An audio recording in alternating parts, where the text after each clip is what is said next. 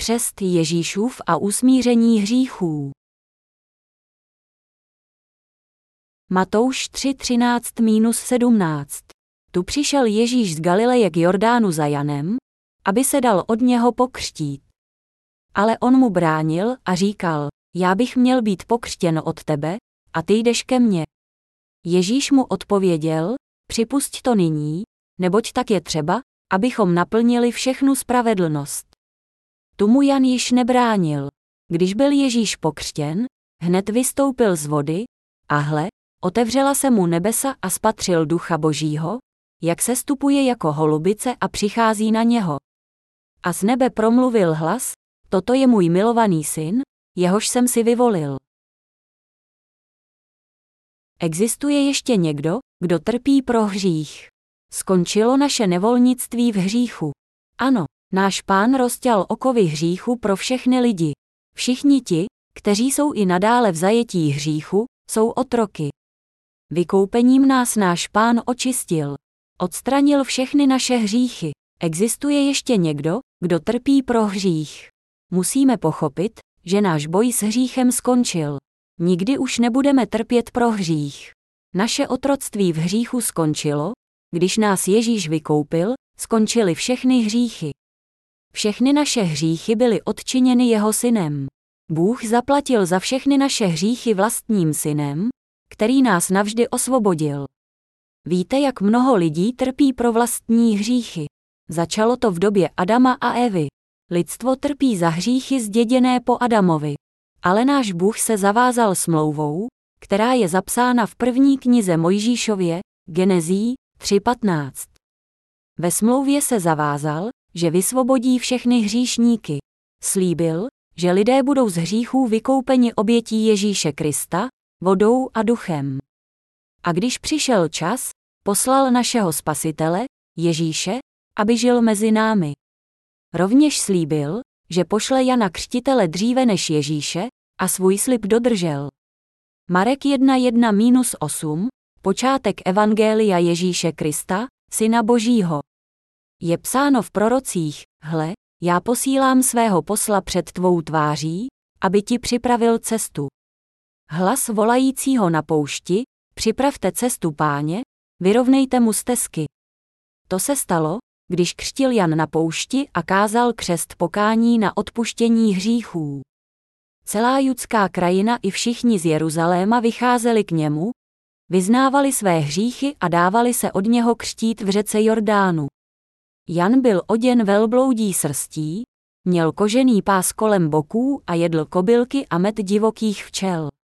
A kázal: Za mnou přichází někdo silnější, než jsem já, nejsem hoden, abych se sklonil a rozvázal řemínek jeho obuvy. Já jsem vás křtil vodou, on vás bude křtít Duchem Svatým. Svědek AOHLAŠOVATELEVANGELIA, Jan Křtitel. Kdo je Jan Křtitel? Velekněz a zástupce všeho lidstva. Ti, kdo věří v Ježíše, jsou pokřtěni. Křest znamená být očištěn, pohřben, ponořen, nebo též přenést něco na někoho. Když byl Ježíš pokřtěn, naplnila se Boží spravedlnost. Spravedlnost, řecky dikaiosune, znamená být pravý, rovněž tak nejsprávnější, nejvhodnější. Pro Ježíše křest znamenal stát se Spasitelem tím nejvhodnějším způsobem, tak jak bylo třeba. Proto těm, kdo věří v Ježíše, Bůh sesílá dar vykoupení prostřednictvím víry v jeho křest a kříž, vodu a ducha. V Novém zákoně je Jan Křtitel posledním veleknězem Starého zákona. Podívejme se na Matouše 11:10-11. Písmo praví, že Jan Křtitel je zástupcem lidstva. A jako velekněz v době Nového zákona přenesl všechny hříchy světa na Ježíše, vykonává je roli velekněze Starého zákona. Ježíš sám to Janovi dosvědčil. V Matoušovi 11:13 říká: Neboť všichni proroci i zákon prorokovali až po Jana. A chcete-li to přijmout, on je Eliáš, který má přijít. Proto Jan Křtitel, jenž křtil Ježíše, byl pokračovatelem velekněze Árona a posledním veleknězem. Bible také dosvědčuje, že Jan byl pokračovatelem Árona ze Starého zákona, Lukáš 1.5, Letopisů 24.10. Proč však žil Jan na poušti sám, oděn velbloudí srstí? Aby přijal velekněžství, jako zástupce lidstva nemohl Jan Křtitel žít mezi lidmi. Proto na lidi křičel, hadi, plemeno zmijí, a křtil je se slovy pokání na odpuštění hříchů, jež navracelo lidi k Ježíši snímajícímu všechny jejich hříchy. Jan Křtitel přenesl všechny hříchy světa na Ježíše, aby nám zajistil spasení. Dva druhy křtu. Proč křtil Jan Křtitel lidi? Aby je přivedl k pokání za všechny jejich hříchy a víře v křest Ježíše, ke spasení. Jan Křtitel křtil lidi a potom Ježíše. Prvním křtem byl křest pokání na odpuštění hříchů, jenž povolával hříšníky zpět k Bohu. Mnozí lidé, kteří skrze Jana uslyšeli slova Boží, opustili modly a navrátili se k Bohu. Druhým křtem byl křest Ježíše, křest přenášející všechny hříchy světa na Ježíše. Jan Křtitel pokřtil Ježíše, aby naplnil spravedlnost Boží. Ježíš byl Janem Křtitelem pokřtěn, aby všechny lidi zachránil před hříchem, Matouš 3.15. Proč musel Jan pokřtít Ježíše? Bůh pro spásu všech, kteří věří v Ježíše, dovolil Janovi přenést na Ježíše všechny hříchy, aby smazal všechny hříchy světa.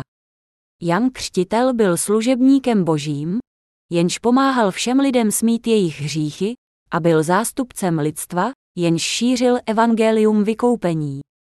Proto musel Jan žít sám na poušti.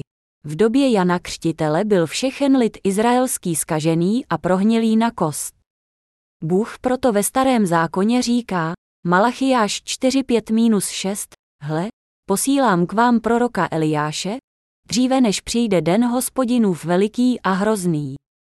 On obrátí srdce otců k synům a srdce synů k otcům, abych při svém příchodu nestihl zemi kladbou.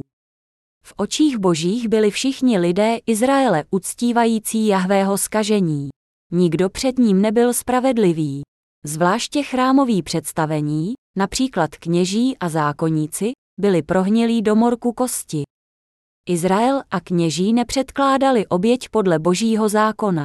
Kněží opustili rituál vkládání rukou a předkládání krve, jež jim Bůh nařídil pro vykupování hříchů. Je zaznamenáno, že kněží v době Malachiášově opustili rituál obětování, vkládání rukou a předkládání krve. Proto s nimi nemohl Jan Křtitel zůstat. A tak Jan Křtitel odešel na poušť a volal. Co říkal? To je zachyceno v Markovi 1.2, ve slovech proroka Izajáše, hle, já posílám svého posla před tvou tváří, aby ti připravil cestu. Hlas volajícího na poušti, připravte cestu Páně, vyrovnejte mu stezky. Hlas volajícího na poušti zvěstoval lidem křest pokání na odpuštění hříchů. Co je křest pokání na odpuštění hříchů, o němž Bible mluví? Je to křest, o který Jan Křtitel prosil, křest povolávající lidi zpět k Ježíši, tak aby mohli v Ježíše, snímajícího všechny jejich hříchy, uvěřit a být spaseni. Křest pokání na odpuštění hříchů je vedl ke spáse. Obraťte se a dejte se pokřtít, Ježíš bude pokřtěn stejně tak, aby sňal všechny vaše hříchy. Jan Křtitel volal, že Ježíš sejme všechny hříchy světa a bude za ně odsouzen na kříž, tak zachrání všechny lidi a oni se budou moci navrátit zpět k Bohu. Já jsem vás křtil vodou, on vás bude křtít Duchem svatým, Marek 1.8. Křtít vás Duchem svatým znamená smít všechny vaše hříchy. Pokřtít znamená smít. Křest Ježíše v Jordánu nám oznamuje, že Syn Boží byl takto pokřtěn, sňal všechny naše hříchy a zachránil nás.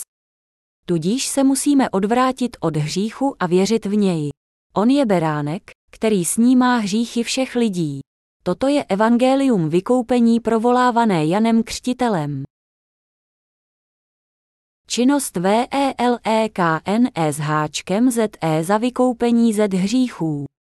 Kdo připravil cestu spasení? Jan Křtitel. Prorok Izajáš prorokoval, mluvte k srdci Jeruzaléma, provolejte k němu, čas jeho služby se naplnil, odpykal si své provinění. Vždyť z Hospodinovy ruky přijal dvojnásobně za všechny své hříchy, Izajáš 40:2. Ježíš Kristus sňal hříchy vaše, moje i kohokoliv bez rozdílu, prvotní hřích, hříchy přítomné a dokonce budoucí byly smyty díky jeho křtu. Vykoupil nás všechny, měli bychom všichni o vykoupení vědět. Spaseni z našich hříchů bychom měli vědět, že musíme věřit evangeliu, které zvěstuje, že Jan Křtitel prostřednictvím křtu přenesl všechny hříchy na Ježíše. Neměli bychom se mýlit, pokud se domníváme, že, protože Bůh je láska, můžeme do království nebeského vstoupit jen díky víře v Ježíše, navzdory hříchu ve svých srdcích. Abychom byli vykoupeni ze všech hříchů, musíme věřit v jeho křest, jímž Jan Křtitel přenesl na Ježíše všechny hříchy světa, a v kříž.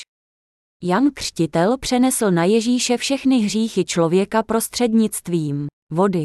Aby nás Bůh spasil, poslal nejprve do tohoto světa Jana. Posel Boží, Jan Křtitel, přišel jako vyslanec krále, aby prostřednictvím křtu přenesl na Ježíše všechny hříchy světa. Aby vykonal funkci velekněze celého lidstva. Bůh řekl, že nám poslal svého posla Jana Křtitele. Já posílám svého posla před tvou tváří, Marek 1:2. Před tvou tváří znamená před Ježíšem. Co bylo důvodem proto, že poslal Jana před Ježíšem? Učinil to proto, aby na Ježíše, Syna Božího, přenesl prostřednictvím křtu všechny hříchy světa. Aby ti připravil cestu. Proto to učinil, kdo připravil cestu tak, že můžeme být spaseni a vystoupit na nebesa. Jan Křtitel, tvou, znamená Ježíš, já, znamená Bůh sám. Co to potom znamená, když řekl, já posílám svého posla před tvou tváří, Marek 1:2. Kdo připravuje naši cestu, abychom mohli vystoupit na nebesa. Jan Křtitel přenesl všechny naše hříchy na Ježíše, abychom věřili, že Ježíš smyl všechny naše hříchy, jeho úkolem bylo přenést hříchy, pokřtít Ježíše Krista. Ježíš a Jan nám umožnili uvěřit v pravdu a přijmout vykoupení. Na čem naše spása závisí? Závisí na tom, zdali uvěříme v činy Ježíše, Syna Božího, a ve skutečnost, že posel Boží na něj přenesl všechny hříchy světa. Měli bychom všichni znát evangelium odpuštění hříchů. Bůh Otec poslal svého posla a určil jej za zástupce člověka, aby pokřtil jeho syna. Tak pro nás naplnil dílo vykoupení. Bůh poslal svého služebníka, Jana Křtitele, aby pokřtil jeho syna, a tím Jan Křtitel připravil cestu ke spasení těm, kteří věří v jeho syna. To je důvod pro křest Ježíše. Křest Ježíšův přijatý z rukou Jana Křtitele byl vykoupením, díky kterému byly všechny hříchy člověka vloženy na Ježíše. Všichni lidé tak mohou věřit v Ježíše a vystoupit na nebesa. Křtem byly na Ježíše vloženy dokonce i budoucí hříchy člověka. Ježíš a Jan Křtitel pro nás společně připravili cestu do nebes. Tímto způsobem, prostřednictvím Jana Křtitele, Bůh vyjevil tajemství vykoupení. Jan Křtitel pokřtil Ježíše jako zástupce každého z nás a umožnil nám tak věřit ve vykoupení a připravil nám cestu do nebes. Křtem přenesl na Ježíše všechny hříchy. To je radostná zvěst vykoupení, evangelium. Proč se Jan Křtitel narodil? Kdo nám umožnil věřit v Ježíše? Jan Křtitel. V Malachiáši 3:1 se píše, hle, posílám svého posla, aby připravil přede mnou cestu. Musíte číst Bibli pozorně. Proč poslal Bůh svého posla před sebou? Proč se Jan Křtitel narodil o 6 měsíců dříve než Ježíš? Musíme porozumět tomu, o čem celá Bible je. Ve Starém zákoně je část o službě velekněze Árona. Áron byl starší bratr Mojžíše. On a jeho synové byli Bohem posvěceni na kněze. Ostatní levité jim byli podřízeni a přinášeli jim určené nástroje, mísili těsto na chléb a podobně, zatímco Áronovi synové předkládali oběti uvnitř svatyně. Synové Áronovi byli posvěceni, aby sdíleli práci stejnou měrou, ale v den smíření, 10. den 7. měsíce, předložil jediný velekněz oběť smíření za svůj lid. V Lukášovi 1.5 nalezneme rodokmen Jana Křtitele. Abychom správně porozuměli Ježíši, musíme nejprve správně rozumět tomuto poslovi Božímu.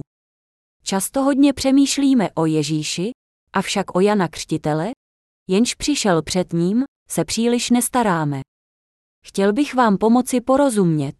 Počátek evangelia Ježíše Krista, Syna Božího. Je psáno v prorocích, hle, já posílám svého posla před tvou tváří, Marek 1:1-2. Zvěst nebes začíná vždy Janem Křtitelem. Pochopíme-li dobře postavu Jana Křtitele, můžeme lehce porozumět evangeliu Ježíšova vykoupení a uvěřit v ně. Je to jako když nasloucháme vyslancům, jež jsme vyslali do celého světa s cílem porozumět situaci ostatních národů. Jestliže víme o Janu Křtiteli, můžeme velmi dobře porozumět vykoupení Božímu. Ale jak je smutné, že mnoho soudobých křesťanů nevidí význam Janův. Bůh neposlal Jana Křtitele proto, že by se nudil a neměl nic jiného na práci. Všechna 4 evangelia Nového zákona se zmiňují o Janu Křtiteli dříve, než se začnou věnovat Ježíšovu vykoupení. Avšak evangelisté dnešních dnů jej zcela opomíjejí a říkají lidem, že pro spásu stačí věřit v Ježíše. Ve skutečnosti je však vedou k životu hříšníků, tedy k peklu. Věříte-li pouze v Ježíše bez porozumění roli Jana Křtitele, stává se pro vás křesťanství zcela odlišným náboženstvím.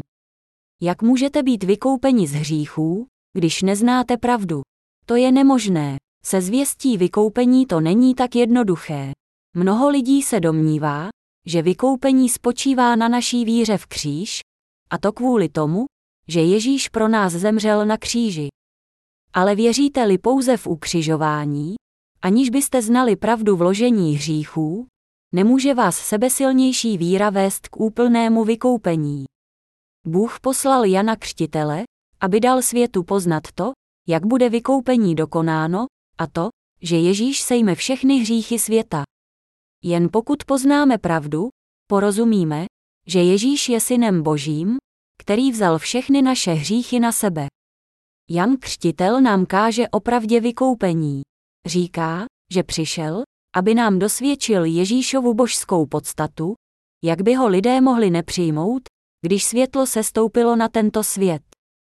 V Janovi 1 rovněž potvrzuje, že to byl on, kdo pokřtěním Ježíše Krista připravil zvěst vykoupení.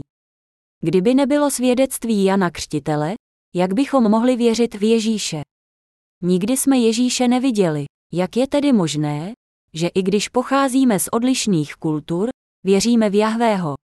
Jak bychom se s náboženskými představami, po celém světě tak odlišnými, mohli dozvědět o Ježíši Kristu?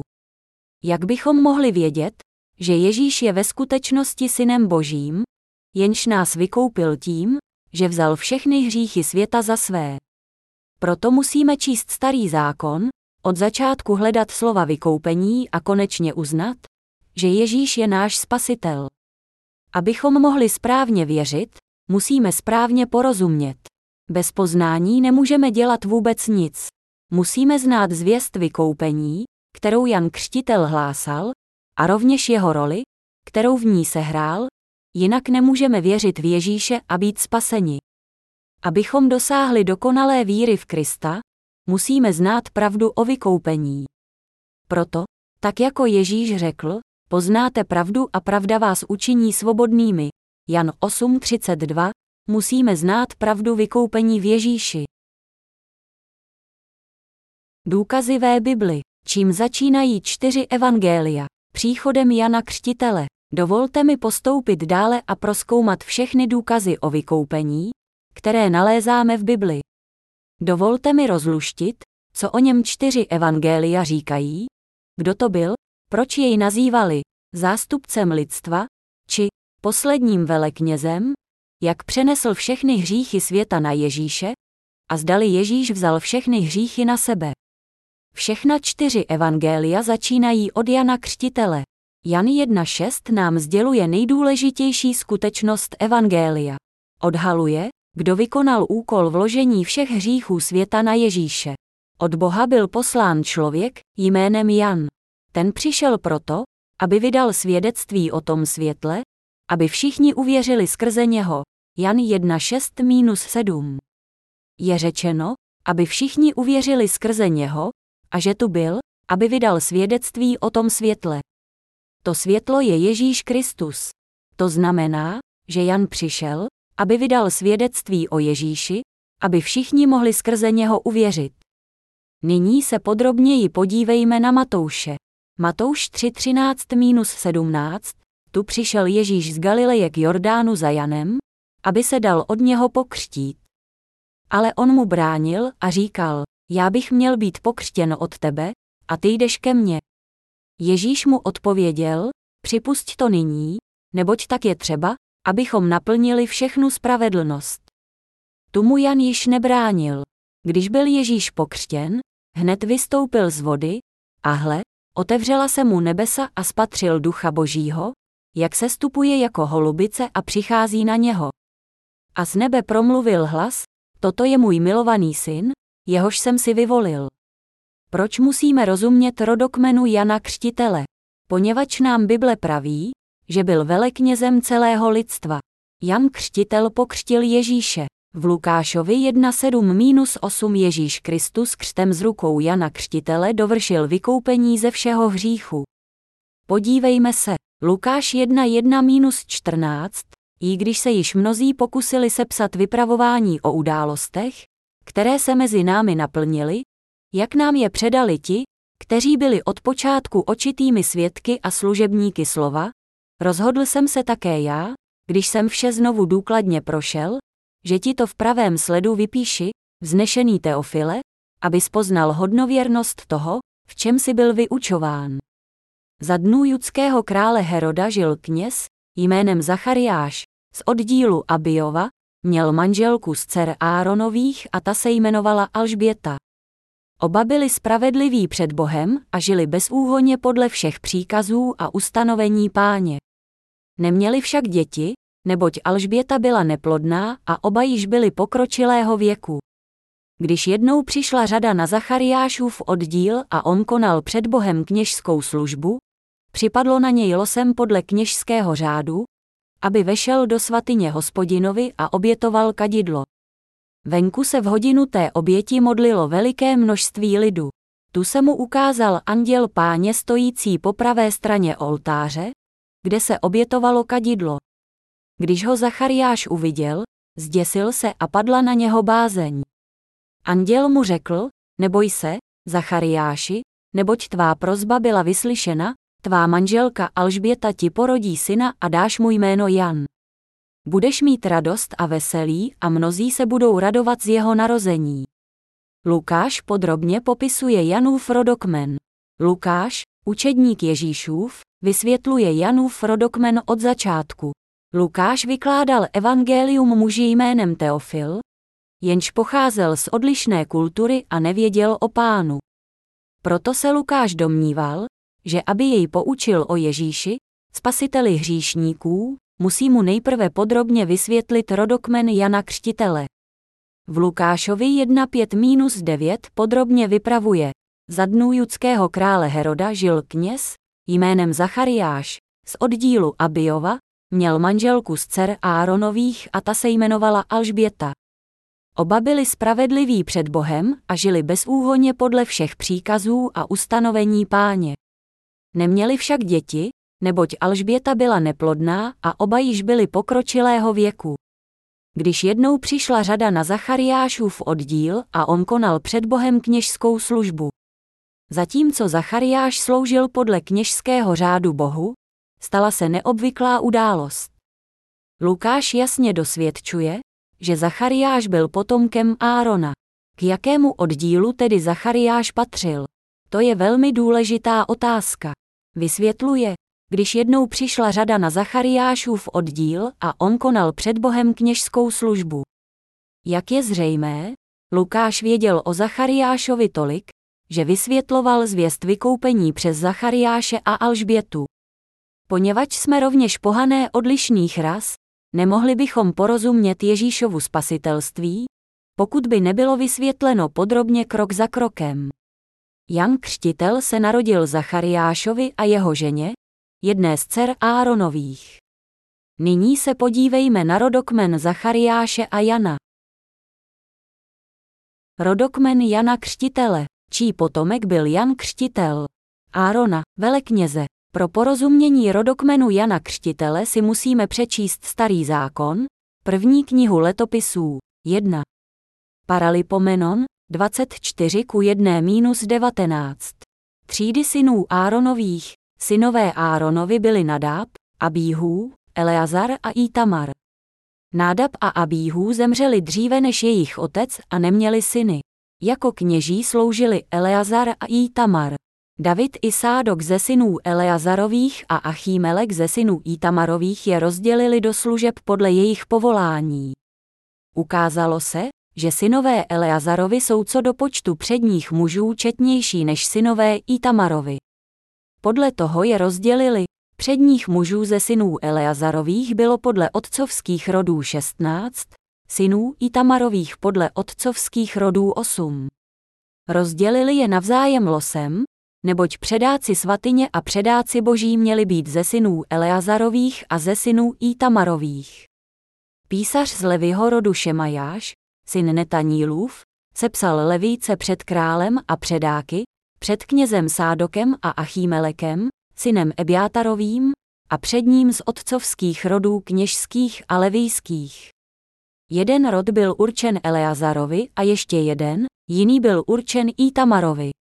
První los padl na Joaríba, druhý na Jedajáše, třetí na Chárima, čtvrtý na Seorima, pátý na Malkiáše, šestý na Mijámína, sedmý na Kósa, osmý na Abijáše, devátý na Ješů, desátý na Šekaňáše, 11. na Eliašíba, 12. na Jákima, 13. na Čupu, 14. na Ješebába, 15. na Bilgu, 16. na Iméra, 17. na Chezíra, 18. na Pizéza, 19. na Petachjáše, 20. na Jecheskéla, 21. na Jakína, 22. na Gemula, 23. na Delajáše, 24. na Máziáše.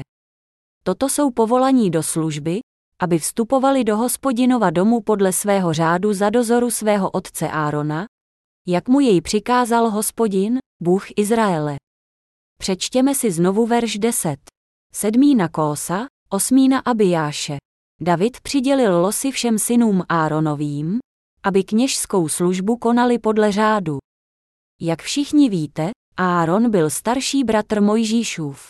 Bůh před lidem izraelským ustanovil Mojžíše za svého prostředníka a Árona za velekněze ve velesvatyni.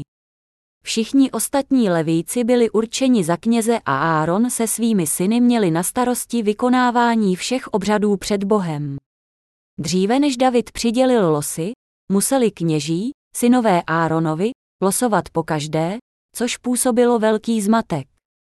David tímto způsobem vytvořil systém, do nějž byly začleněny všechny oddíly.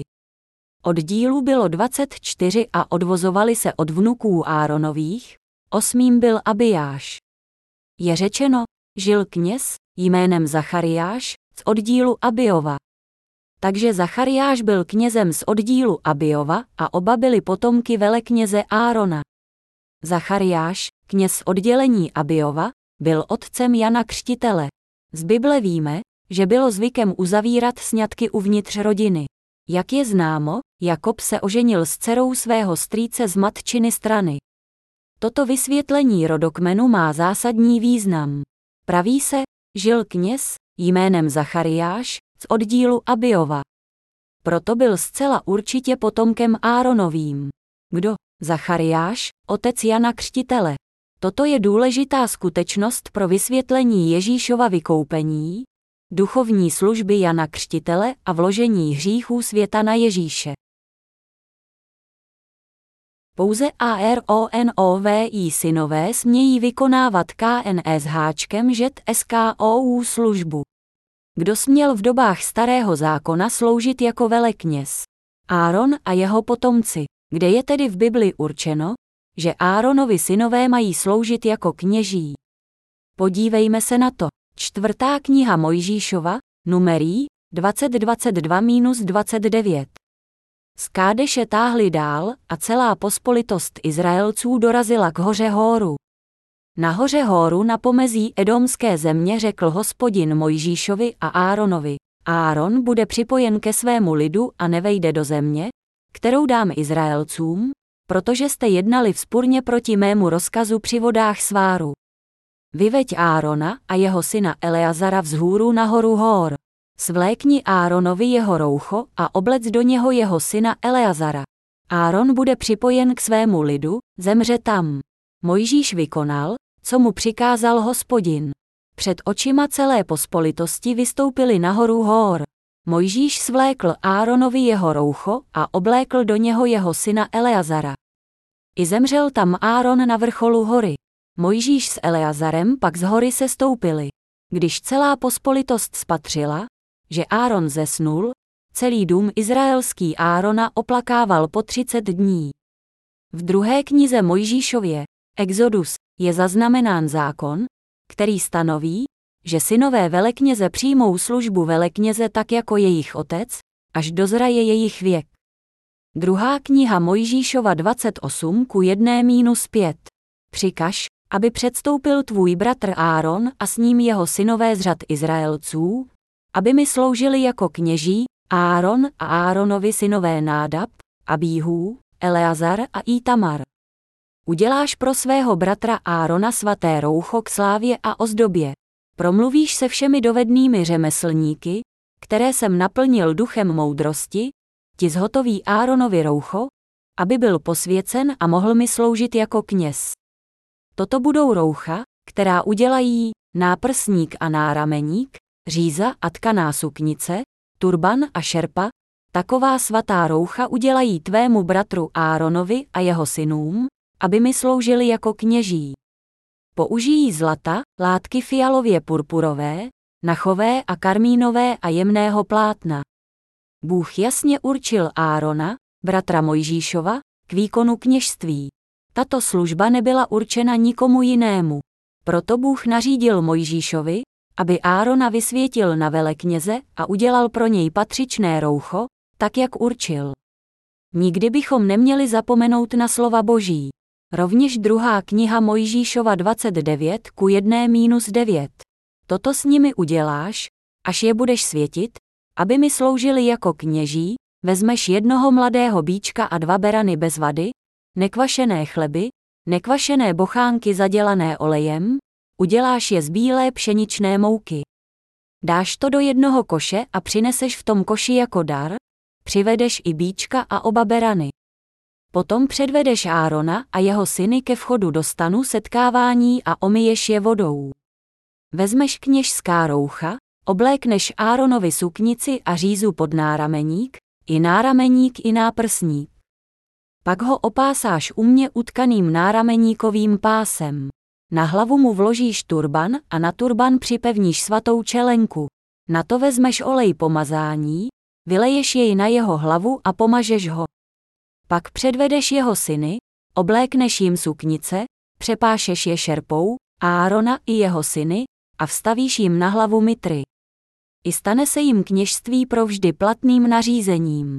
Tak uvedeš v úřad Árona a jeho syny. Přepášeš je šerpou, Árona i jeho syny, a vstavíš jim na hlavu mitry. I stane se jim kněžství provždy platným nařízením. Tak uvedeš v úřad Árona a jeho syny.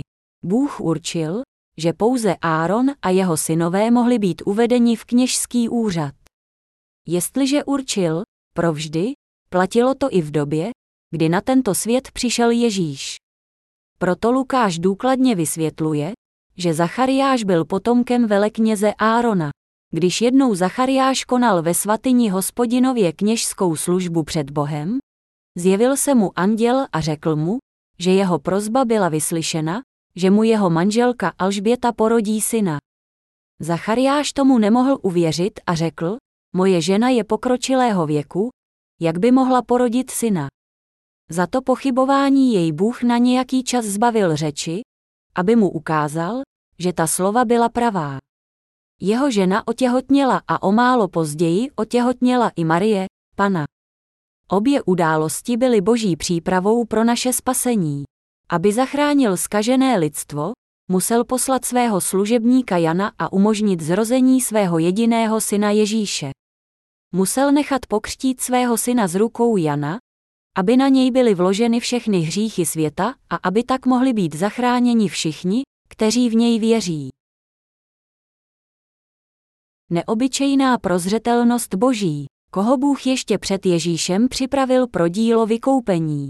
Jana Křtitele. On byl spasitelem lidstva, Ježíš Kristus, zrozený z těla Panny Marie. Marie byla zasnoubena s Josefem, potomkem Judovým. Ježíš se musel narodit potomku Judovu, aby se naplnil Boží slib, právě tak jako se Jan Křtitel musel narodit v domě potomků velekněze Árona. Bůh oba připravil, aby se narodili na tomto světě, Jana před Ježíšem. Jan se narodil, aby mohl pokřtít Ježíše a přenést na něj všechny hříchy světa. Potomek velekněze musel nabídnout oběť usmíření, aby se naplnil Boží slib daný ve Starém a Novém zákoně, abychom mohli uvěřit ve zvěst Ježíšova vykoupení a správně jí porozuměli. Ve druhé knize Mojžíšově dal Bůh Izraeli zákon a sliby, Boží zákon a zákon pro vykonávání obětních obřadů ve svatyni, dále zákon o rouchu pro kněze, podrobnostech obětí a následnictví v kněžském úřadu pro syny. Bůh provždy ustanovil Árona a jeho potomky pro úřad velekněze. Proto všichni Áronovi potomci směli předkládat oběti a velekněz mohl vzejít jedině a pouze z domu Áronova. Chápete, jak to bylo? Mezi mnoha potomky Áronovými však Bůh vybral určitého kněze, jménem Zachariáš, a jeho ženu Alžbětu. Řekl, hle, já posílám svého posla před tvou tváří.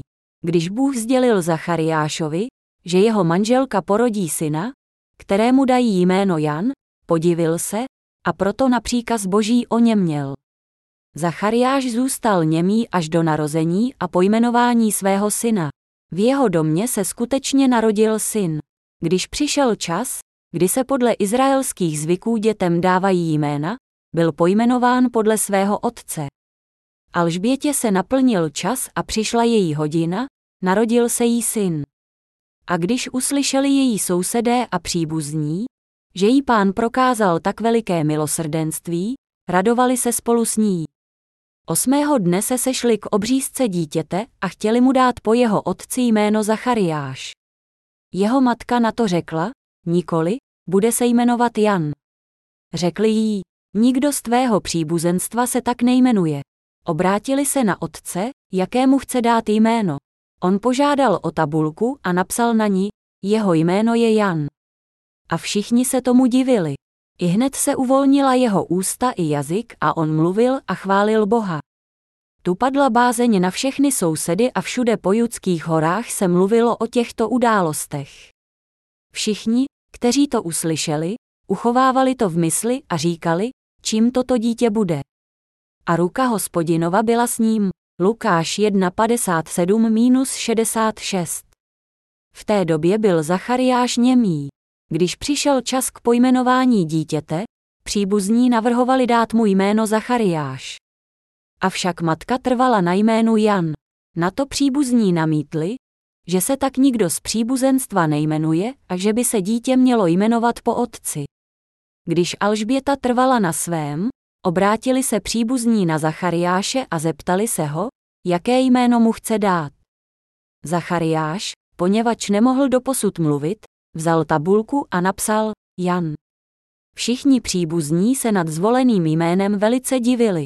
Jakmile napsal jméno, jeho ústa se hned uvolnila. Chválil Boha a sestoupil na něj Duch Svatý a Zachariáš prorokoval. Lukáš vypráví o narození Jana Křtitele. Žil kněz jménem Zachariáš z oddílu Abijova. Díky neobyčejné prozřetelnosti Boží se Jan Křtitel, zástupce lidstva, narodil Zachariášovi, potomku Áronovu. Prostřednictvím Jana Křtitele a Ježíše Krista Bůh dokonal spasení lidstva. Ze všech svých hříchů jsme vykoupeni vírou v dílo vykoupení uskutečněné díky Janu a Ježíši. Křest Ježíše. Proč byl Ježíš Janem pokřtěn? Aby sněl všechny hříchy světa. Jan Křtitel dosvědčil, že Ježíš byl synem Božím a že sněl všechny naše hříchy. Naše spasení dosvědčil Jan Křtitel, služebník Boží. To však neznamená, že by nám Bůh sám nezděloval, že je náš spasitel. Bůh s námi komunikuje prostřednictvím svých služebníků v církvi a promlouvá k nám ústy svých lidí, kteří byli spaseni. Bůh říká, tráva usychá, květ vadne, ale slovo Boha našeho je stálé na věky. Provolejte k němu, čas jeho služby se naplnil, odpykal si své provinění.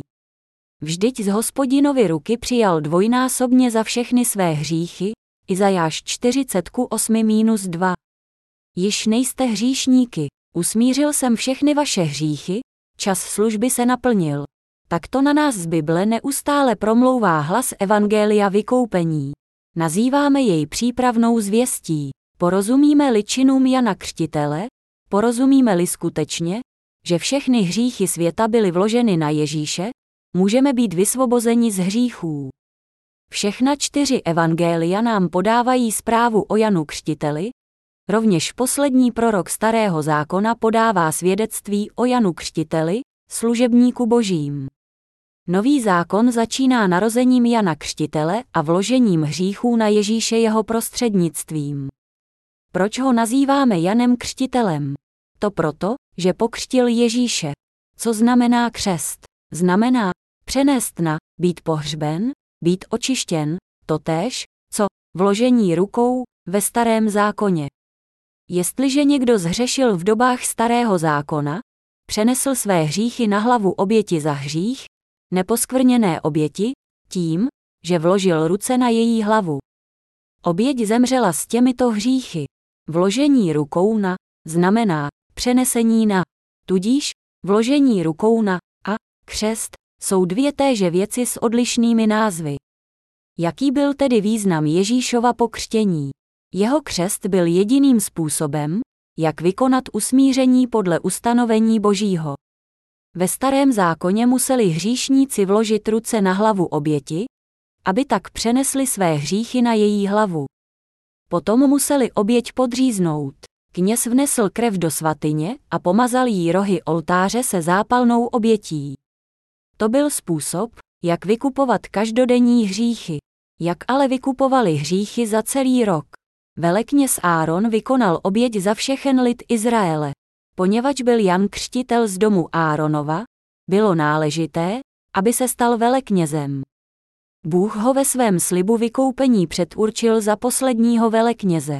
Jan Křtitel byl zástupcem celého lidstva a jeho poslední velekněz, neboť Starý zákon končí narozením Ježíše Krista. Kdo jiný než Jan Křtitel přenesl všechny hříchy světa na Ježíše? Týmž způsobem, jakým Áron ve Starém zákoně usmiřoval hříchy svého lidu. Jakožto poslední velekněz Starého zákona a zástupce veškerého lidstva přenesl Jan Křtitel prostřednictvím křtu všechny hříchy světa na Ježíše. Protože Jan přenesl všechny hříchy světa na Ježíše, můžeme být vykoupeni vírou v evangelium vody a ducha. Ježíš se stal beránkem proto, aby zachránil všechny hříšníky a uskutečnil dílo vykoupení tak, jak Bůh naplánoval. Ježíš prohlásil, že Jan Křtitel byl posledním prorokem, posledním veleknězem, jenž na něj přenesl všechny hříchy světa. Proč to nemohl Ježíš učinit sám? Proč potřeboval Jana Křtitele? Důvod, proč přišel Jan Křtitel 6 měsíců před Ježíšem, existoval. Přišel, aby naplnil zákon Starého zákona, aby Starý zákon dovršil. Ježíš se narodil paně Marii a Jan Křtitel staré ženě jménem Alžběta. To byla díla Boží, která připravil, aby spasil všechny hříšníky. Poslal svého služebníka Jana a po něm i vlastního syna, aby nás zachránil z boje proti hříchu a ze všech utrpení hříšného lidstva. Jan Křtitel přišel jako zástupce člověka, jako poslední velekněz. Největší muž, jenž se kdy narodil ženě. Kdo byl největším mužem na zemi? Jan Křtitel. Podívejme se do Matouše 11:7-14. Když Janovi učedníci odcházeli, začal Ježíš mluvit k zástupům o Janovi, na co jste se vyšli na poušť podívat. Na rákos, kterým kývá vítr, nebo co jste vyšli zhlédnout. Člověka oblečeného do měkkých látek. Ti, kdo nosí drahé šaty, jsou v domech královských. Nebo proč jste vyšli? Vidět proroka. Ano, pravím vám, a víc než proroka. To je ten, o němž je psáno. Hle, já posílám posla před tvou tváří, aby ti připravil cestu. Amen, pravím vám, mezi těmi, kdo se narodili ženě, nevystoupil nikdo větší než Jan Křtitel, avšak i ten nejmenší v království nebeském je větší nežli on. Ode dnů Jana Křtitele až po dnes království nebeské trpí násilí a násilníci se po něm sápou. Neboť všichni proroci i zákon prorokovali až po Jana. A chcete-li to přijmout, on je Eliáš, který má přijít. Lidé vyšli na poušť zhlédnout Jana Křtitele, jenž křičel, hadi, plemeno zmijí. Ježíš pravil, nebo co jste vyšli zhlédnout? Člověka oblečeného do měkkých látek. Ti, kdo nosí drahé šaty, jsou v domech královských. Ježíš sám dosvědčil Janův význam. Co jste vyšli zhlédnout? Pohana oděného velbloudí srstí a volajícího ze všech sil. On se musí odívat velbloudí srstí. Co jste vyšli zhlédnout? Člověka oblečeného do měkkých látek. Ti, kdo nosí drahé šaty, jsou v domech královských. Leč on je větší než král, tak to Ježíš svědčil. Nebo co jste vyšli zhlédnout? Člověka oblečeného do měkkých látek. Ti, kdo nosí drahé šaty, jsou v domech královských. Nebo proč jste vyšli? Vidět proroka. Ano, pravím vám, a víc než proroka. V dávných dobách byli proroci větší králů. Rozumíte, Jan Křtitel byl více než král a více než prorok. Byl více než všichni proroci starého zákona. Ve skutečnosti byl Jan, poslední velekněz a zástupce člověka, větší než Áron, první velekněz. Ježíš sám to Janovi dosvědčuje. Kdo je zástupcem člověka? Kdo je, kromě Ježíše samotného, největším mužem na zemi? Jan Křtitel. Ano, pravím vám, a víc než proroka. To je ten, o němž je psáno. Hle, já posílám posla před tvou tváří, aby ti připravil cestu. Jan Křtitel dosvědčil, že boj proti hříchu skončil. Hle, beránek Boží, který snímá hřích světa. Právě Jan Křtitel dosvědčil, že Ježíš sněl všechny hříchy světa. V Matoušovi 11:11 je psáno, amen, pravím vám, mezi těmi, kdo se narodili ženě, nevystoupil nikdo větší než Jan Křtitel. Žil někdo větší než Jan Křtitel mezi těmi, kdo se narodili ženě? Co to znamená, kdo se narodili ženě? Znamená to všichni lidé. Kromě Adama se všichni lidé narodili ženě. Ano, mezi těmi, kdo se narodili ženě, nevystoupil nikdo větší než Jan Křtitel. Proto je posledním veleknězem a zástupcem člověka. Jan Křtitel byl velekněz, prorok a náš zástupce. Ve starém zákoně Bůh určil, že Áron a jeho synové budou sloužit provždy.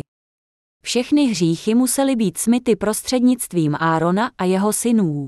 Tak to Bůh nařídil. Kdyby kdokoliv jiný z levíců přistoupil a dovolil si vejít, určitě by zahynul. To, co jim bylo dovoleno, spočívalo pouze ve sběru dřeva na oltářní oheň, stahování kůže ze zvířat, čištění vnitřností a odstraňování tuku. Kdyby byli natolik opovážliví, že by si dovolili vykonávat kněžskou službu, museli jednoznačně zemřít. To je zákon Boží, nemohli jej přestoupit. Na zemi nevystoupil nikdo větší než Jan Křtitel. Byl největší mezi všemi smrtelníky. Ode dnů Jana Křtitele až po dnes království nebeské trpí násilí a násilníci se po něm sápou. Matouš 11:12. Vykoupení člověka se završilo, když Jan Křtitel pokřtil Ježíše, a ti, Kdo v Ježíše věří, mohou vstoupit do království nebeského. Stávají se spravedlivými. Podívejme se, jak prorocky promluvil Janův otec o svém synovi. Svědectví Zachariáše, Janova otce. Co Zachariáš prorokoval o svém synu? Jan připraví cestu Páně tím, že mezi jeho lidem rozšíří znalosti o spasení. Přečtěme si Lukáše 1:67–80.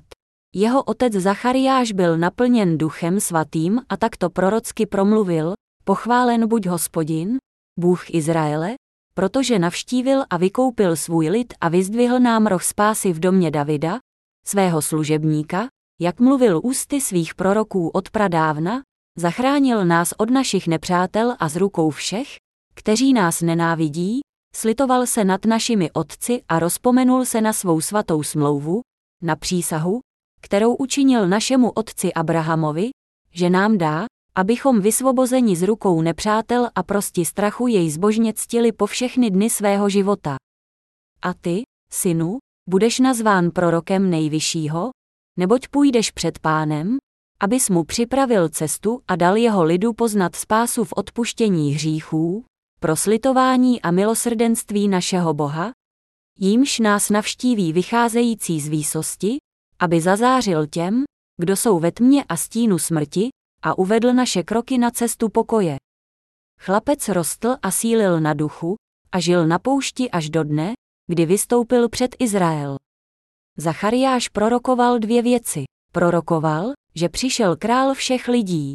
Od verše 68 do verše 73 radostně prorokoval, že Bůh nezapomněl na své přísahy a že se paně Marii narodí Ježíš, tak jak Bůh Abrahamovi slíbil, aby byli jeho potomci vysvobozeni z rukou nepřátel. Potom od verše 74, že nám dá, abychom vysvobozeni z rukou nepřátel a prosti strachu jej zbožně ctili po všechny dny svého života. To je připomínka Boží přísahy dané Abrahamovi a lidu Izraele, a Zachariáš prorokoval, že nám dá, abychom prosti strachu jej zbožně ctili po všechny dny svého života. Od verše 76 prorokoval svému synovi: A ty, synu, budeš nazván prorokem Nejvyššího, neboť půjdeš před Pánem, abys mu připravil cestu a dal jeho lidu poznat spásu v odpuštění hříchů, pro slitování a milosrdenství našeho Boha, jímž nás navštíví vycházející z výsosti, aby zazářil těm, kdo jsou ve tmě a stínu smrti, a uvedl naše kroky na cestu pokoje. Prohlásil tady, aby zdal jeho lidu poznat spásu v odpuštění hříchů. O kom řekl, že jeho prostřednictvím bude lidu dáno poznání spásy. Prostřednictvím Jana Křtitele, rozumíte? Jan Křtitel přišel, aby nám dal skrze slova Boží poznat, že Ježíš je Syn Boží, jenž snímá všechny hříchy světa. Nyní se podívejme na Marka 1. Počátek Evangelia Ježíše Krista, Syna Božího. Je psáno v prorocích: Hle, já posílám svého posla před tvou tváří, aby ti připravil cestu. Hlas volajícího na poušti: Připravte cestu Páně, vyrovnejte mu stezky. To se stalo, když křtil Jan na poušti a kázal křest pokání na odpuštění hříchů. Celá judská krajina i všichni z Jeruzaléma vycházeli k němu, vyznávali své hříchy a dávali se od něho křtít v řece Jordánu, Marek 1:1–5. Lidé se odvrátili od uctívání pohanských idolů a byli pokřtěni Janem Křtitelem. Nicméně Jan prohlašoval: Já vás křtím vodou, abyste se mohli navrátit k Bohu. Avšak Syn Boží přijde, abych ho pokřtil a přenesl tak na něj všechny vaše hříchy. Jestliže věříte, že jste mnou pokřtěni, budou na něj přeneseny všechny vaše hříchy právě tak, jako se ve Starém zákoně hříchy přenášely vkládáním rukou. Takto svědčil Jan Křtitel. Skutečnost, že byl Ježíš pokřtěn v řece Jordánu, znamená, že byl pokřtěn v řece smrti. Na pohřbech zpíváme: Ve pokoji se setkáme na tom nádherném břehu. Setkáme se na tom nádherném břehu, po smrti překračujeme řeku Jordán. Jordán je řekou smrti. Ježíš byl pokřtěn v řece smrti. Křest přenášející naše hříchy. Co v Novém zákoně znamená vložení rukou. Pokřtění Ježíše. V Matoušovi 3:13-17 čteme, tu přišel Ježíš z Galileje k Jordánu za Janem, aby se dal od něho pokřtít.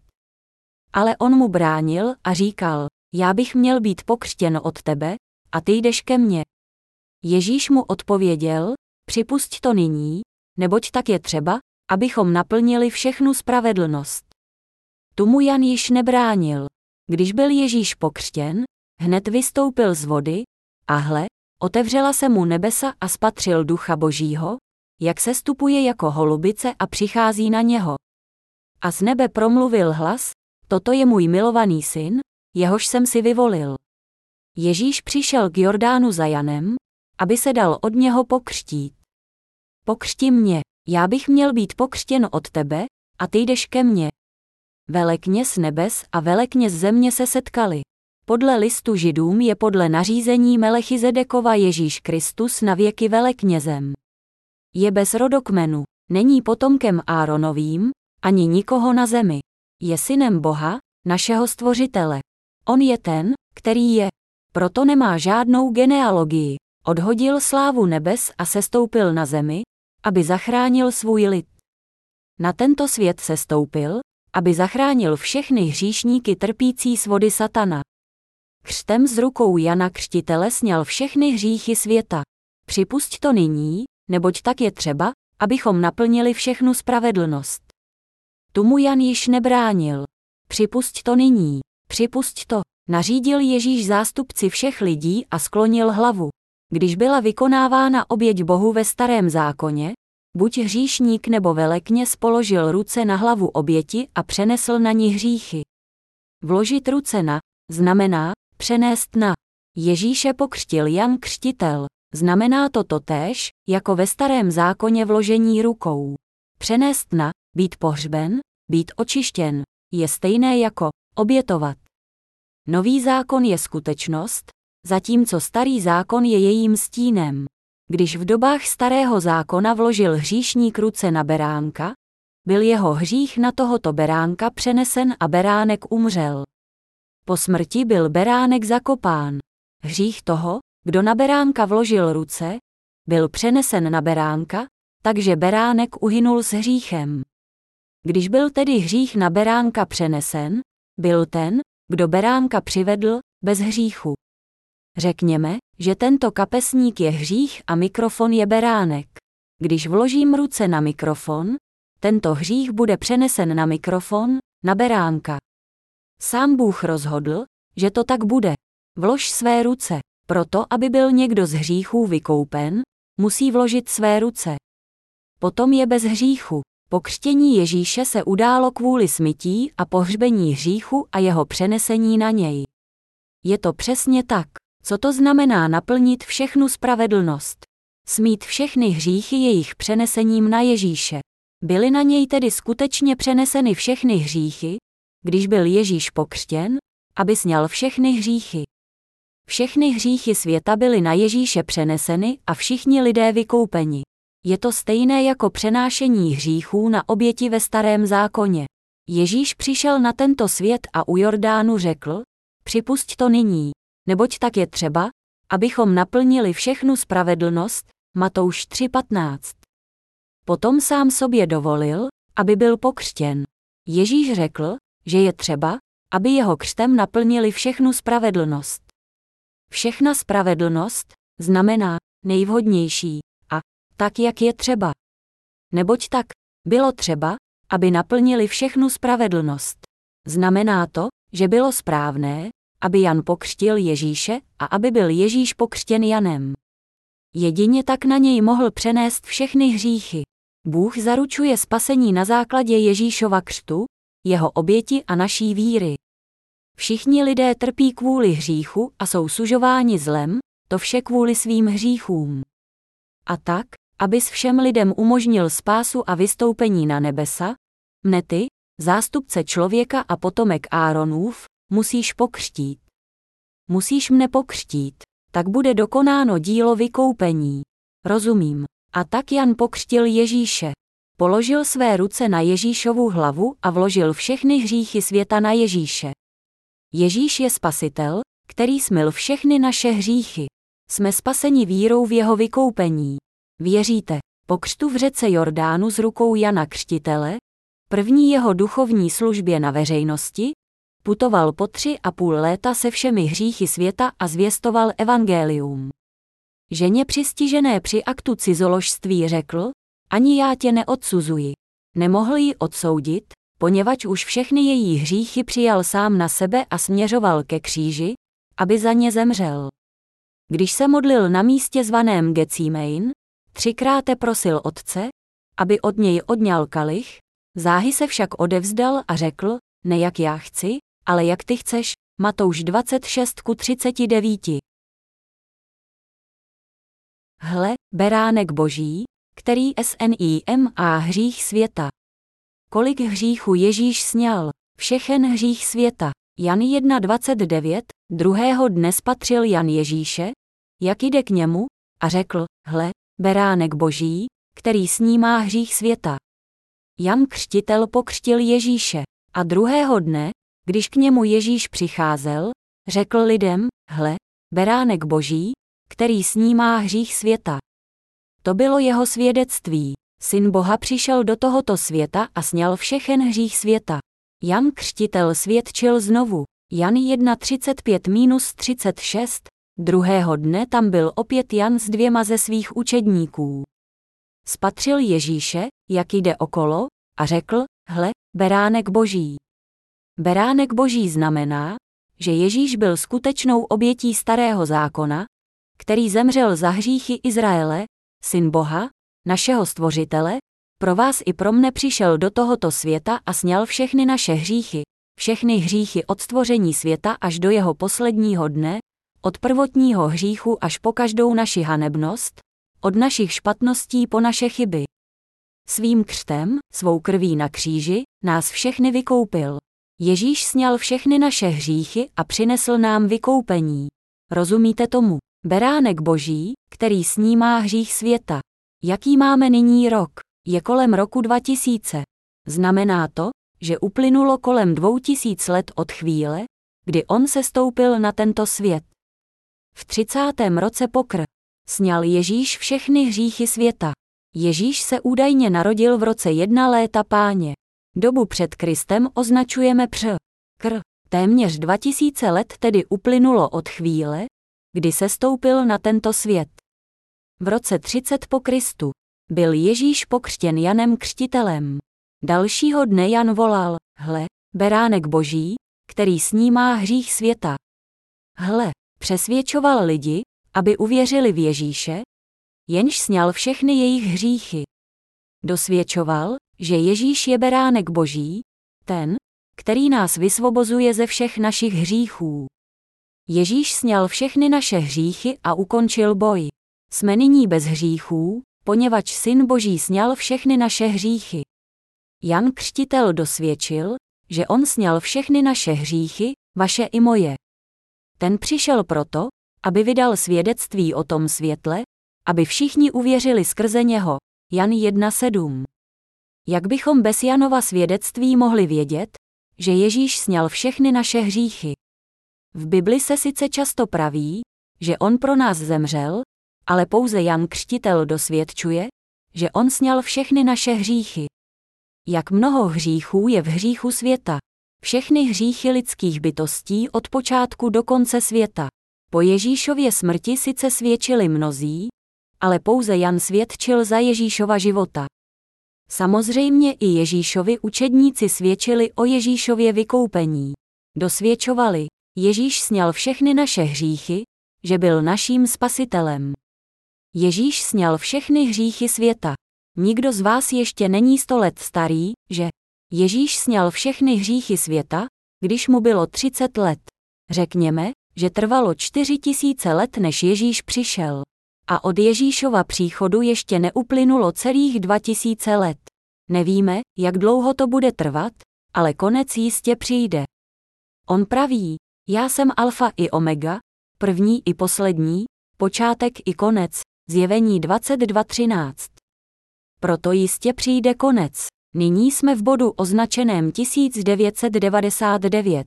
Kristus sňal hříchy v roce 30 po Kristu, což bylo 3 roky předtím, než umřel na kříži. Beránek Boží, který snímá hřích světa. On sňal hřích světa, hříchy vaše i moje. Jsme tak daleko od narození Ježíše. Přibližně 2000 let. Žijeme přibližně 2000 let potom, co Ježíš sňal naše hříchy. Ale my dnes stále žijeme a hřešíme. Ježíš je beránek Boží, jenž sňal hříchy světa. My začínáme v tomto světě žít v okamžiku svého narození. Hřešíme všichni od chvíle našeho narození, nebo ne? Ano, hřešíme. Podívejme se na tuto otázku. Hřešíme od chvíle narození do svých 10 let věku, nebo ne? Ano, hřešíme. Byly tyto hříchy přeneseny na Ježíše, nebo ne?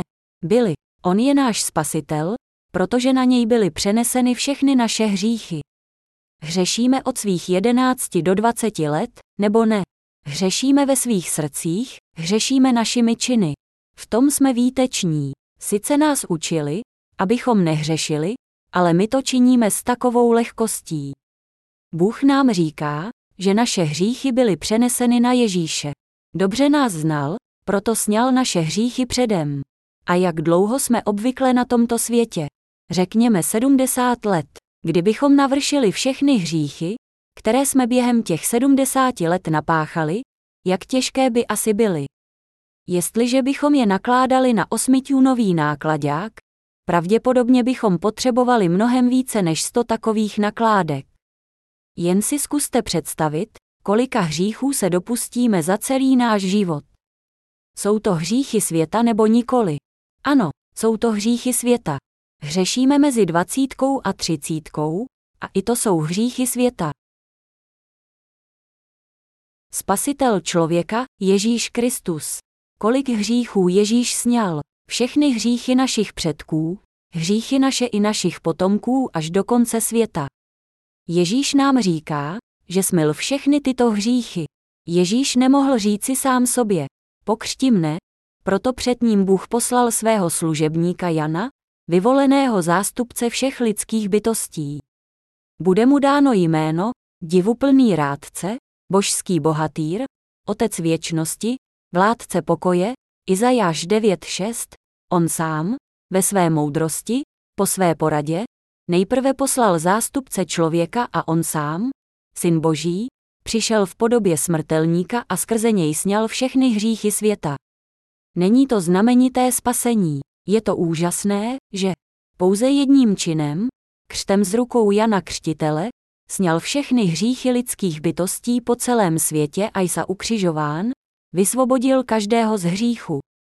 Přemýšlejte o tom. Všechny vaše hříchy spáchané od 20 do 30, od 30 do 40, od 40 do 60, do 70, do 100 let vašeho věku, a pak jsou tu ještě hříchy vašich dětí. Vymazal všechny vaše hříchy, nebo ne? Ano, učinil to. On je Ježíš Kristus, spasitel lidstva. Poněvadž Jan Křtitel přenesl všechny naše hříchy na Ježíše, a protože Bůh to tak plánoval, můžeme být vysvobozeni vírou v Ježíše. Jsme vy i já hříšníky. Byly všechny naše hříchy přeneseny na Ježíše nebo ne? Už nejsme hříšníky, naše hříchy byly přeneseny na Ježíše. Kdo by si dovolil říci, že v tomto světě je nadále hřích? Ježíš sňal všechny hříchy světa. Věděl, že budeme i nadále hřešit, a proto sňal i všechny hříchy budoucí. Některým z nás ještě není 50 let a někteří neprožili ani polovinu svého života, mluvíme však o sobě, včetně mne samotného, jako bychom už žili celou věčnost. Mnozí z nás prožívají bouřlivé životy. Dovolte mi to vysvětlit následovně. Jak dlouho trvá polovina života jepice? Přibližně 12 hodin. Pro Boha, potkala jsem takového a takového člověka a on na mne upustil vahadlo, málem mne to rozdrtilo na padrť, víte. Tahle jepice prožila jen 12 hodin a pořád vykládá. Avšak polovina jejího života už uplynula. Kolem 7-8 hodiny večerní nastává soumrak jejího života a po chvilce smrt. Některé se dožijí 20 hodin, jiné 21 a některé se dožijí zralého stáří 24 hodin. Mohou mluvit o svých celoživotních zkušenostech, ale co to říká nám? Dožijeme-li se 70 či 80 let, můžeme říkat, nerozesmívejte mě. Zkušenost těch druhých v našich očích nic neznamená. Bůh je věčný, on žije celou věčnost, rozhoduje o počátku a konci. Poněvadž žije vždy, žije v prostoru věčného času. On se na nás dívá ze své věčnosti. Jedenkráte v čase sňal všechny hříchy světa, zemřel na kříži a řekl, dokonáno jest. Po 3 dnech byl vzkříšen a vystoupil na nebesa. Nyní spočívá ve věčnosti, nyní zhlíží na každého z nás. Jeden muž říká, ach, příteli, já tak hrozně hřeším. Přestože je mi teprve 20, tolikrát jsem zhřešil. Je mi 30 a tak mnohokrát jsem zhřešil. Tak mnohokrát. Jak mi to kdy může být odpuštěno? Avšak náš Pán by ve své věčnosti řekl, nerozesmívej mne. Nevykoupil jsem pouze tvé dosavadní hříchy, ale i hříchy všech tvých předků ještě předtím, než jsi se narodil, a rovněž hříchy všech tvých potomků, kteří kdy budou žít. Toto vám říká z prostoru věčného času. Věříte tomu? Věřte a přijměte dar spasení, jenž vám byl dán. A vstupte do království nebeského. Nevěřte lidským myšlenkám, věřte ve slova Boží. Tak je třeba, abychom naplnili všechnu spravedlnost, Matouš 3:15. Všechnu spravedlnost již naplnil beránek Boží, jenž sňal všechny hříchy světa. Učinil to, nebo neučinil? Ano, učinil. Jaká byla poslední slova Ježíšova? Dokonáno jest. Ježíš Kristus sňal všechny hříchy světa, soudem Piláta Ponského byl odsouzen k smrti a ukřižován na kříži. Nesl svůj kříž a vyšel z města na místo zvané Golgota. Tam ho ukřižovali a s ním jiné 2, z každé strany jednoho a Ježíše uprostřed. Pilát dal napsat nápis a připevnit jej na kříž. Stálo tam Ježíš Nazarecký, král židovský. Ten nápis četlo mnoho Židů, neboť místo, kde byl Ježíš ukřižován, bylo blízko města, byl napsán hebrejsky, latinsky a řecky, Jan 19:17-20. Podívejme se, co se stalo po jeho ukřižování na kříži. Ježíš věděl, že vše je již dokonáno, a proto, aby se až do konce splnilo písmo. Podle písma sňal všechny naše hříchy. Řekl, žízním. Stála tam nádoba plná octa, namočili tedy houbu do octa a na izopu mu ji podali k ústům. Když Ježíš okusil octa, řekl, dokonáno jest. A nakloniv hlavu, odevzdal ducha, Jan 19:28-30. Poté, co Ježíš okusil octa, řekl, dokonáno jest. A nakloniv hlavu, odevzdal ducha. Zemřel. A po 3 dnech byl Ježíš Kristus vzkříšen a vystoupil na nebesa. Přečtěme si list Židům 10:1-9. V zákoně je pouze stín budoucího dobra, ne sama jeho skutečnost. Proto stálé oběti, přinášené každoročně znovu a znovu, nemohou nikdy dokonale očistit ty, kdo s nimi přicházejí. Kdyby ti, kdo je přinášejí, neměli už vědomí hříchu, protože byli jednou provždy očištěni, dávno by byly tyto oběti přestaly. Ale těmito oběťmi se naopak hříchy každoročně připomínají, neboť krev býků, kozlů není z toho hříchy odstranit. Proto Kristus říká, když přichází na svět, oběti ani dary si nechtěl, když dal si mi tělo. V zápalné oběti ani v oběti za hřích, Bože, si nenašel zalíbení. Proto jsem řekl, zde jsem, abych konal, Bože, tvou vůli, jak je o mě v tvé knize psáno. Předně říká, oběti ani dary, ani oběti zápalné, ani oběti za hřích si nechtěl a nenašel si v nich zalíbení, totiž takových, jaké se obětují podle zákona. Potom však řekne, zde jsem, abych konal tvou vůli. Tak ruší prvé, aby ustanovil druhé. Věčné vykoupení. Jak můžeme vyřešit problém každodenního hříchu, poté, co uvěříme v Ježíše? potvrzením toho, že Ježíš prostřednictvím svého křtu vymazal všechny hříchy. Zákon byl pouze stínem budoucího dobra. Oběti starého zákona, oběti ovcí a kozlů, nám odhalily, že přijde Ježíš Kristus a sejme naše hříchy stejným způsobem, aby všechny hříchy smazal. Všichni lidé starého zákona, David, Abraham i všichni další, věděli, co řád jejich obětí znamená a věřili v něj. Odhaloval, že v budoucnu přijde Mesiáš, Kristus. Kristus znamená spasitel a smije všechny jejich hříchy. Věřili ve vykoupení a jejich víra je spasila. Zákon byl pouze stínem budoucího dobra. Proto stálé oběti, přinášené den za dnem, rok za rokem, je nikdy nemohli dokonale očistit. Proto dokonalé a věčné bytí, onen bez poskvrny, Syn Boží, muselo přijít na zem. A on řekl, že přišel, aby konal Otcovu vůli, jak je o něm psáno v knize. Potom však řekne, zde jsem, abych konal tvou vůli. Tak ruší prvé, aby ustanovil druhé. Jsme vykoupeni z našich hříchů, protože Ježíš Kristus naše hříchy sňal, jak je psáno ve Starém zákoně, a protože v něj věříme. Přečtěme si list Židům 10:10. Tou vůlí jsme posvěceni, neboť Ježíš Kristus jednou provždy obětoval své tělo. Tou vůlí jsme posvěceni, neboť Ježíš Kristus jednou provždy obětoval své tělo. Byli jsme posvěceni, nebo ne? Byli jsme posvěceni. Co to znamená? Bůh Otec poslal svého Syna, prostřednictvím křtu z rukou Jana Křtitele na něj přenesl všechny naše hříchy a jednou provždy ho za všechny hříchy odsoudil na kříž. Tak nás všechny, trpící pro hřích, vysvobodil. To byla vůle Boží. Pro naše vysvobození obětoval Ježíš jednou provždy sám sebe, abychom pak mohli být posvěceni.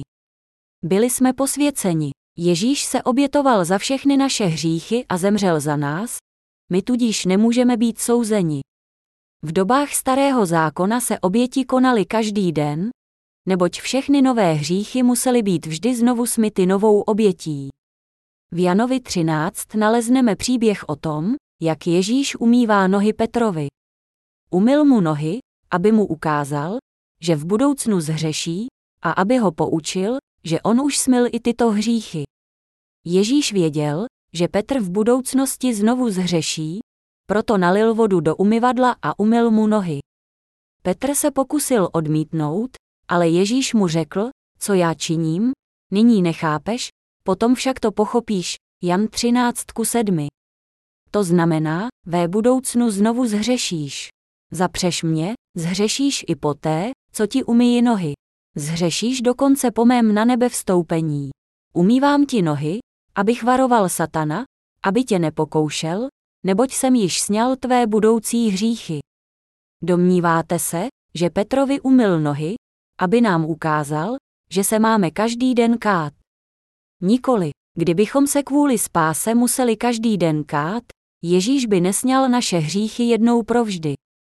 Avšak Ježíš pravil, že nás posvětil jednou provždy. Kdybychom se káli každý den, mohli bychom se rovnou navrátit do časů Starého zákona. Kdo by se pak stal spravedlivým? Kdo by mohl být zcela vykoupen? I kdybychom věřili v Boha, kdo by mohl žít bez hříchu? Kdo by se mohl stát posvěceným jen díky pokání?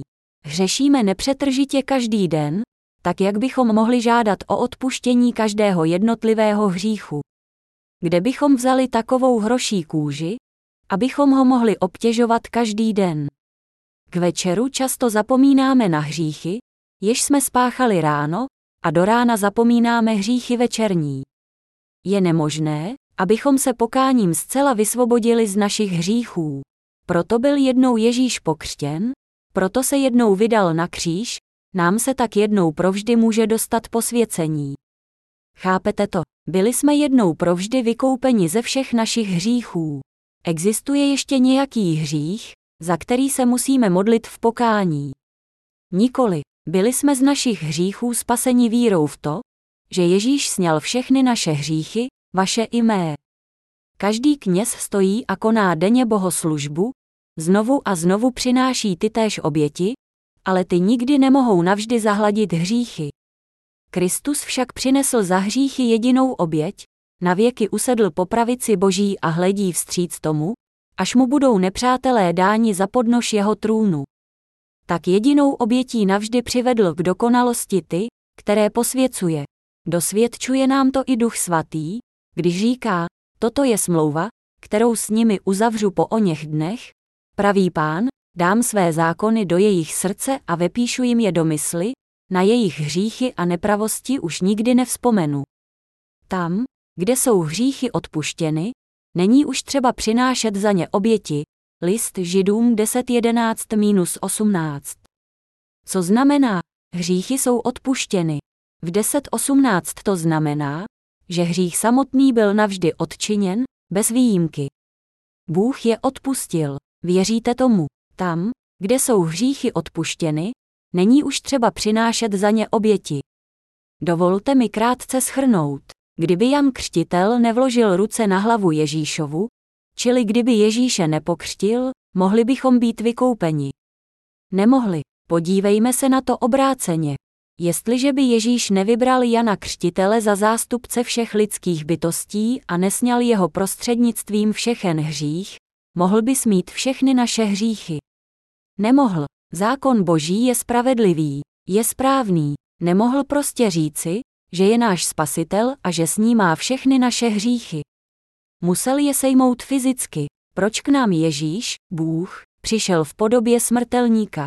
Protože znal všechny hříchy člověka, hříchy srdce a hříchy těla, musel přijít v podobě smrtelníka, aby on, Syn Boží, mohl sejmout všechny hříchy člověka.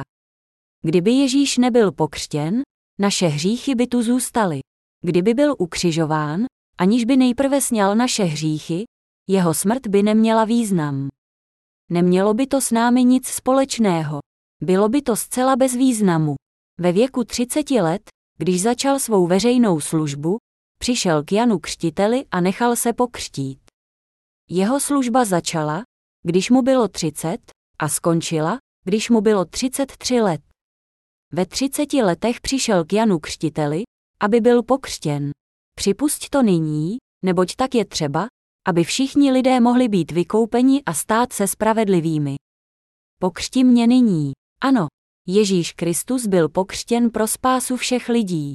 Protože byl Ježíš pokřtěn a sňal všechny naše hříchy, a protože všechny naše hříchy byly na něj přeneseny z rukou Jana Křtitele, sám Bůh odvrátil oči, když Ježíš umíral na kříži. I přesto, že byl Ježíš jeho jediný syn, musel dovolit, aby jeho syn zemřel. Bůh je láska, avšak musel nechat zemřít svého syna. Proto se po 3 hodiny rozhostila nad celou krajinou temnota. Těsně předtím, než skonal, Ježíš zvolal: Eli, Eli, lema sabachtani. To jest, Bože můj, proč jsi mě opustil? Matouš 27:46, Ježíš vzal na svá bedra všechny naše hříchy a přijal za nás trest na kříži. Tak nás zachránil. Bez Ježíšova křtu by jeho smrt neměla význam. Jsi hříšníkem nebo spravedlivým člověkem? Spravedlivým člověkem, který nemá v srdci hřích. Kdyby Ježíš zemřel na kříži, aniž by sněl všechny naše hříchy, aniž by byl pokřtěn, jeho smrt by nedokonala vykoupení. Pro naše vykoupení byl Ježíš pokřtěn Janem, zástupcem všech lidských bytostí, a přijal trest na kříži, aby všichni, kdo v něj věří, mohli být spaseni. Proto ode dnů Jana Křtitele až po dnes království nebeské trpí násilí. Protože Jan Křtitel přenesl všechny hříchy člověka na Ježíše, vaše i moje hříchy mohou být usmířeny. Proto vy i já nyní můžeme nazývat Boha naším Otcem a bez obav vstoupit do království nebeského. List Židům 10.18. Tam, kde jsou hříchy odpuštěny, není už třeba přinášet za ně oběti.